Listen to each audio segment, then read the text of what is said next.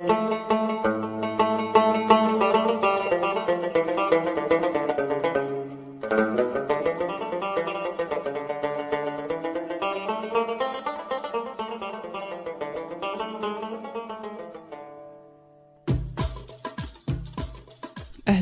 أنا مرام وهذا بودكاست شاي حبق في هذا البودكاست أشارككم معلومة يمكن تخلي حياتكم أفضل. جهزوا كوب الشاي ويلا نبدأ.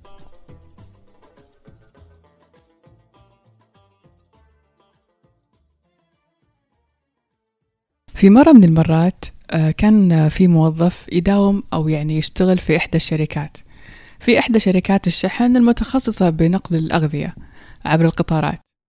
طبعا صادف أنه هذاك اليوم هو نهاية الأسبوع. واضطر هذا الموظف إنه يعني يروح يتأكد من شغلة معينة كانت موجودة داخل إحدى هذه المقطورات اللي هي أصلا عبارة عن برادة أو ثلاجة لنقل الأغذية. اللي صار إنه بمجرد دخول هذا الموظف لهذه الثلاجة بالغلط انقفل عليه الباب من الخارج. والمفاجأة هنا بإنه للأسف الباب آه صعب يعني فتحه من الداخل. يعني هذا الباب مصمم بطريقة إنه ينفتح من الخارج. طبعا هنا بدأ الموظف يقاوم بشدة ويحاول قدر الإمكان إنه إنه يعني يطلع من هذه المقطورة أو يطلع من هذه الثلاجة. وحاول إنه يعني يصرخ بأعلى صوت ويحاول يستغيث يحاول قدر الإمكان ولكن بدون أي فائده طبعا هنا بدأ تدريجيا تدريجيا الموظف بدأ يتسلل لنفسه الخوف وبدأ يتخيل إيش السيناريو البائس اللي يستناه. وحيد في إجازة نهاية الأسبوع لغاية ما يقدر أي أحد ينقذه في بداية الأسبوع القادم. طبعا اللي صار هنا أنه ترك الموظف يعني المحاولات الخارجية وبدأت معركته الحقيقية مع أفكاره ومخاوفه. بدأ تدريجيا يتخيل كيف أنه البرد قاعد يتسلل لجسمه كيف البرد قاعد يتسلل لأطرافه وكيف الدم قاعد يتجمد فيها كيف نفسه بدأ ينقطع وكيف عروقه بدأت تتجمد. وفعلا ما كان ما أخذ الوضع يعني ساعات إلا أنه جسمه استسلم لكل هذه الأفكار وتوفى ومات فوراً. المفاجأة هي أنه آه، لما جو اكتشفوا وجوده في هذا المكان اكتشفوا أصلا بأنه هذه الثلاجة ما كانت تشتغل وبأنه درجة الحرارة يعني ما كانت أبدا آه، منخفضة بالطريقة اللي تأثر عليه.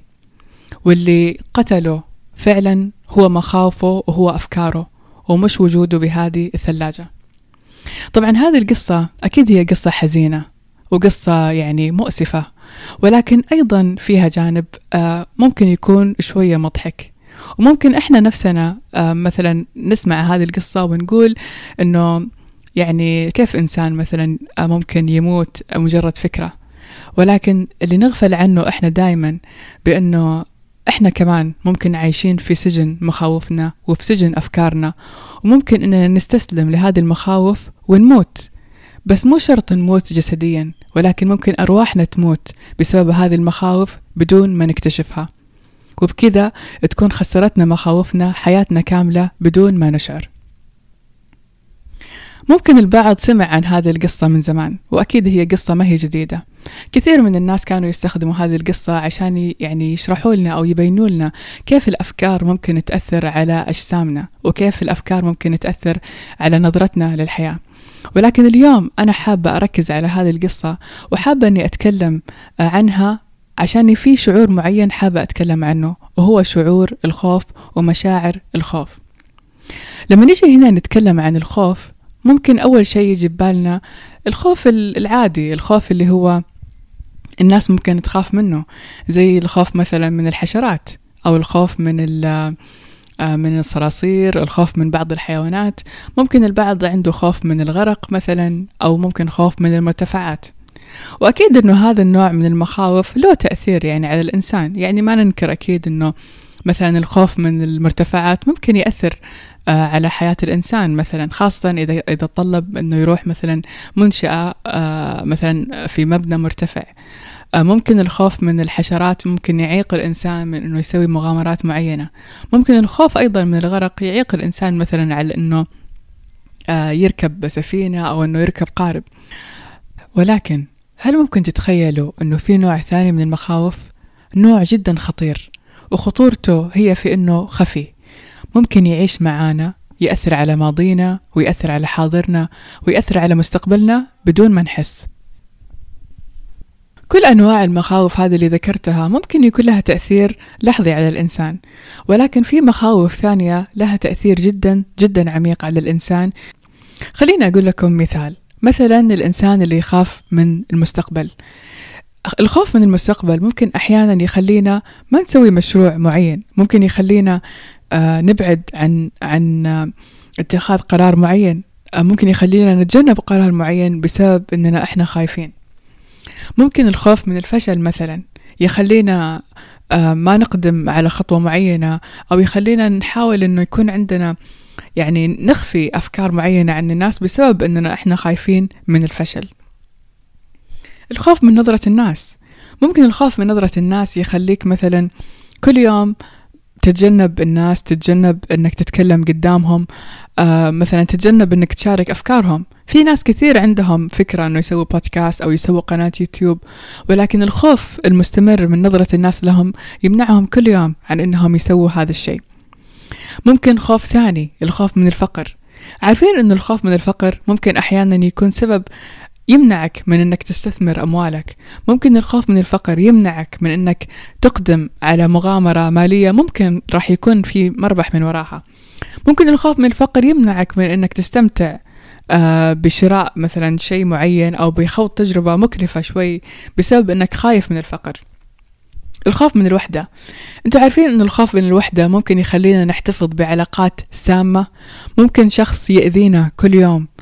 آه نفضل إنه يكون موجود بحياتنا على إننا نكون خايفين من الوحدة. كل هذه أشكال وألوان مختلفة من المخاوف وتأثيرها المباشر على حياتنا. ولكن الأهم من كل هذا كيف نعرف أصلا أنه إحنا عندنا مخاوف؟ وكيف نعرف أنه حياتنا فيها خوف مأثر علينا وإحنا منا عارفين؟ لو كل واحد يشوف حياته ويتأمل جوانب حياته المختلفة. حيشوف أنه في جانب أو كم جانب من حياته معطلين مش يعني ما فيهم أي تطور. يعني ممكن إنسان يكون ناجح مثلا على المستوى المهني ولكن على المستوى الاجتماعي مثلا ما عنده علاقات كثير أو عنده مشكلة في موضوع العلاقات. غالبا أنه راح يكون في عنده خوف في هذا الجانب.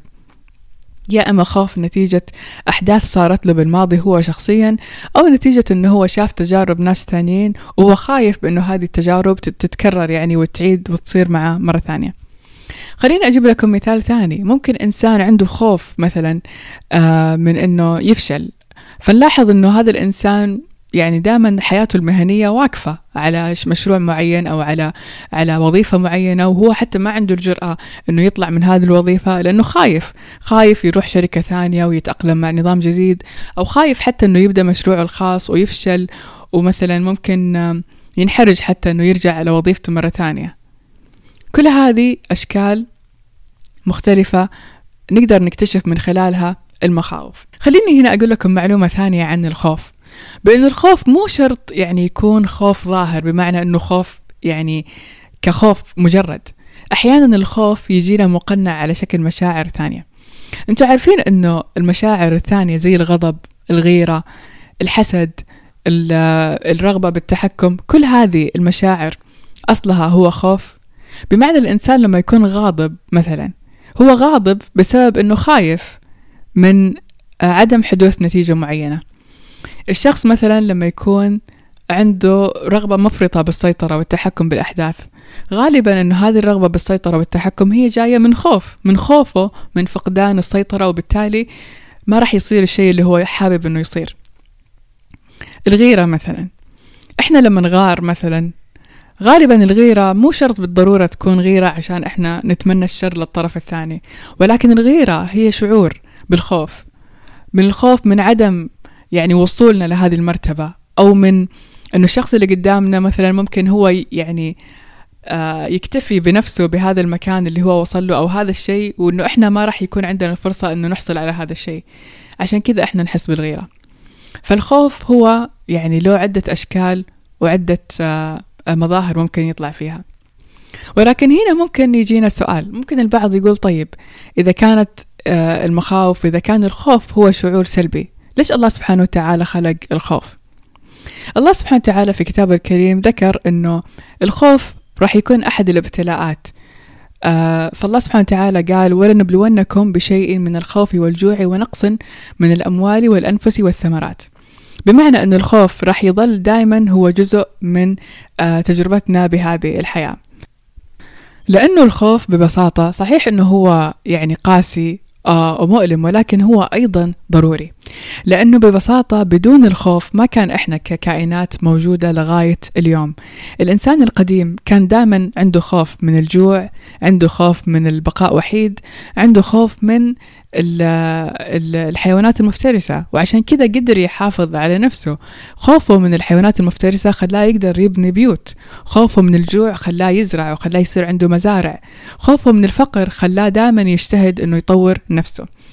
فعشان كذا الخوف هو وسيلة للبقاء ولكن يبدأ الخوف يتكون لوسيلة للهدم لما يبدأ يكون مسيطر على عقولنا ويبدأ يخوفنا حتى من أننا نقدم ومن أننا يكون عندنا فرص في الحياة دحين إذا إحنا عرفنا مخاوفنا وعرفنا نحددها كيف نتعامل مع الخوف؟ أول طريقة نقدر نتعامل فيها مع المخاوف هو أصلا الاعتراف بوجودها يعني لو كل واحد منا اليوم يقدر كذا يقعد قاعدة مع نفسه آه يمسك ورقة وقلم ويكتب آه إيش الأشياء اللي هو يعتقد أنه يخاف منها. ممكن يحاول يسأل الآخرين ممكن يحاول يسأل نفسه ممكن يحاول يراقب أحداث حياته ويشوف إنه إيش هي القرارات بحياته اللي هو دائما كان متردد إنه ياخذها. إيش الجوانب بحياته اللي هي دائما متعطلة بسبب قرار معين. راح هنا يكتشف تدريجيا إيش هي المخاوف اللي هو يعيشها باستمرار. ثاني خطوة هي أنه يبدأ ينتبه لهذا الشعور وقت ما يجي. يعني مثلا ممكن ينتبه لشعور الخوف آه وقت لما يجي مثلا في قرار معين. يعني مثلا لما تجيني فرصة عمل معينة وأرفضها أو أتردد فيها. أتأمل هنا هذه الفرصة وليش أنا قاعدة آه يعني أرفضها؟ غالبا حيكون السبب الأساسي إذا ما كان في سبب منطقي واضح حيكون الخوف مثلا. خليني أتأمل مثلا شيء ثاني. زي الإنسان مثلا اللي يقترحوا عليه أصحابه مغامرة جديدة أو أو مثلا تعلم هواية جديدة ممكن يقول لهم لا لا خلاص أو بعدين أو خلي المرة الجاية غالبا هذا الإنسان راح يكون عنده خوف من مواجهة الناس خوف من التغيير عنده مقاومة أصلا من أنه يطلع من منطقة الراحة اللي هو عايش فيها. في النهاية عشان نقدر إحنا نتعامل مع هذا الخوف أول شيء نقدر نسويه إننا نحدد أول شيء إيش المخاوف اللي عندنا. ثانيا نحاول ننتبه لوجودها بأشكالها المختلفة. ثالثا نحاول نقبلها نقبل الخوف بحياتنا. لأنه إحنا مهما حاولنا قدر الإمكان مهما حاولنا نتغلب على مخاوفنا راح تظل المخاوف هي جزء أساسي من تجربتنا في هذه الحياة ومن تجربتنا مع الآخرين. أتمنى هذه الحلقة تكون سبب أنها تخليكم تتعرفوا على مشاعر الخوف بحياتكم وشكرا لكم.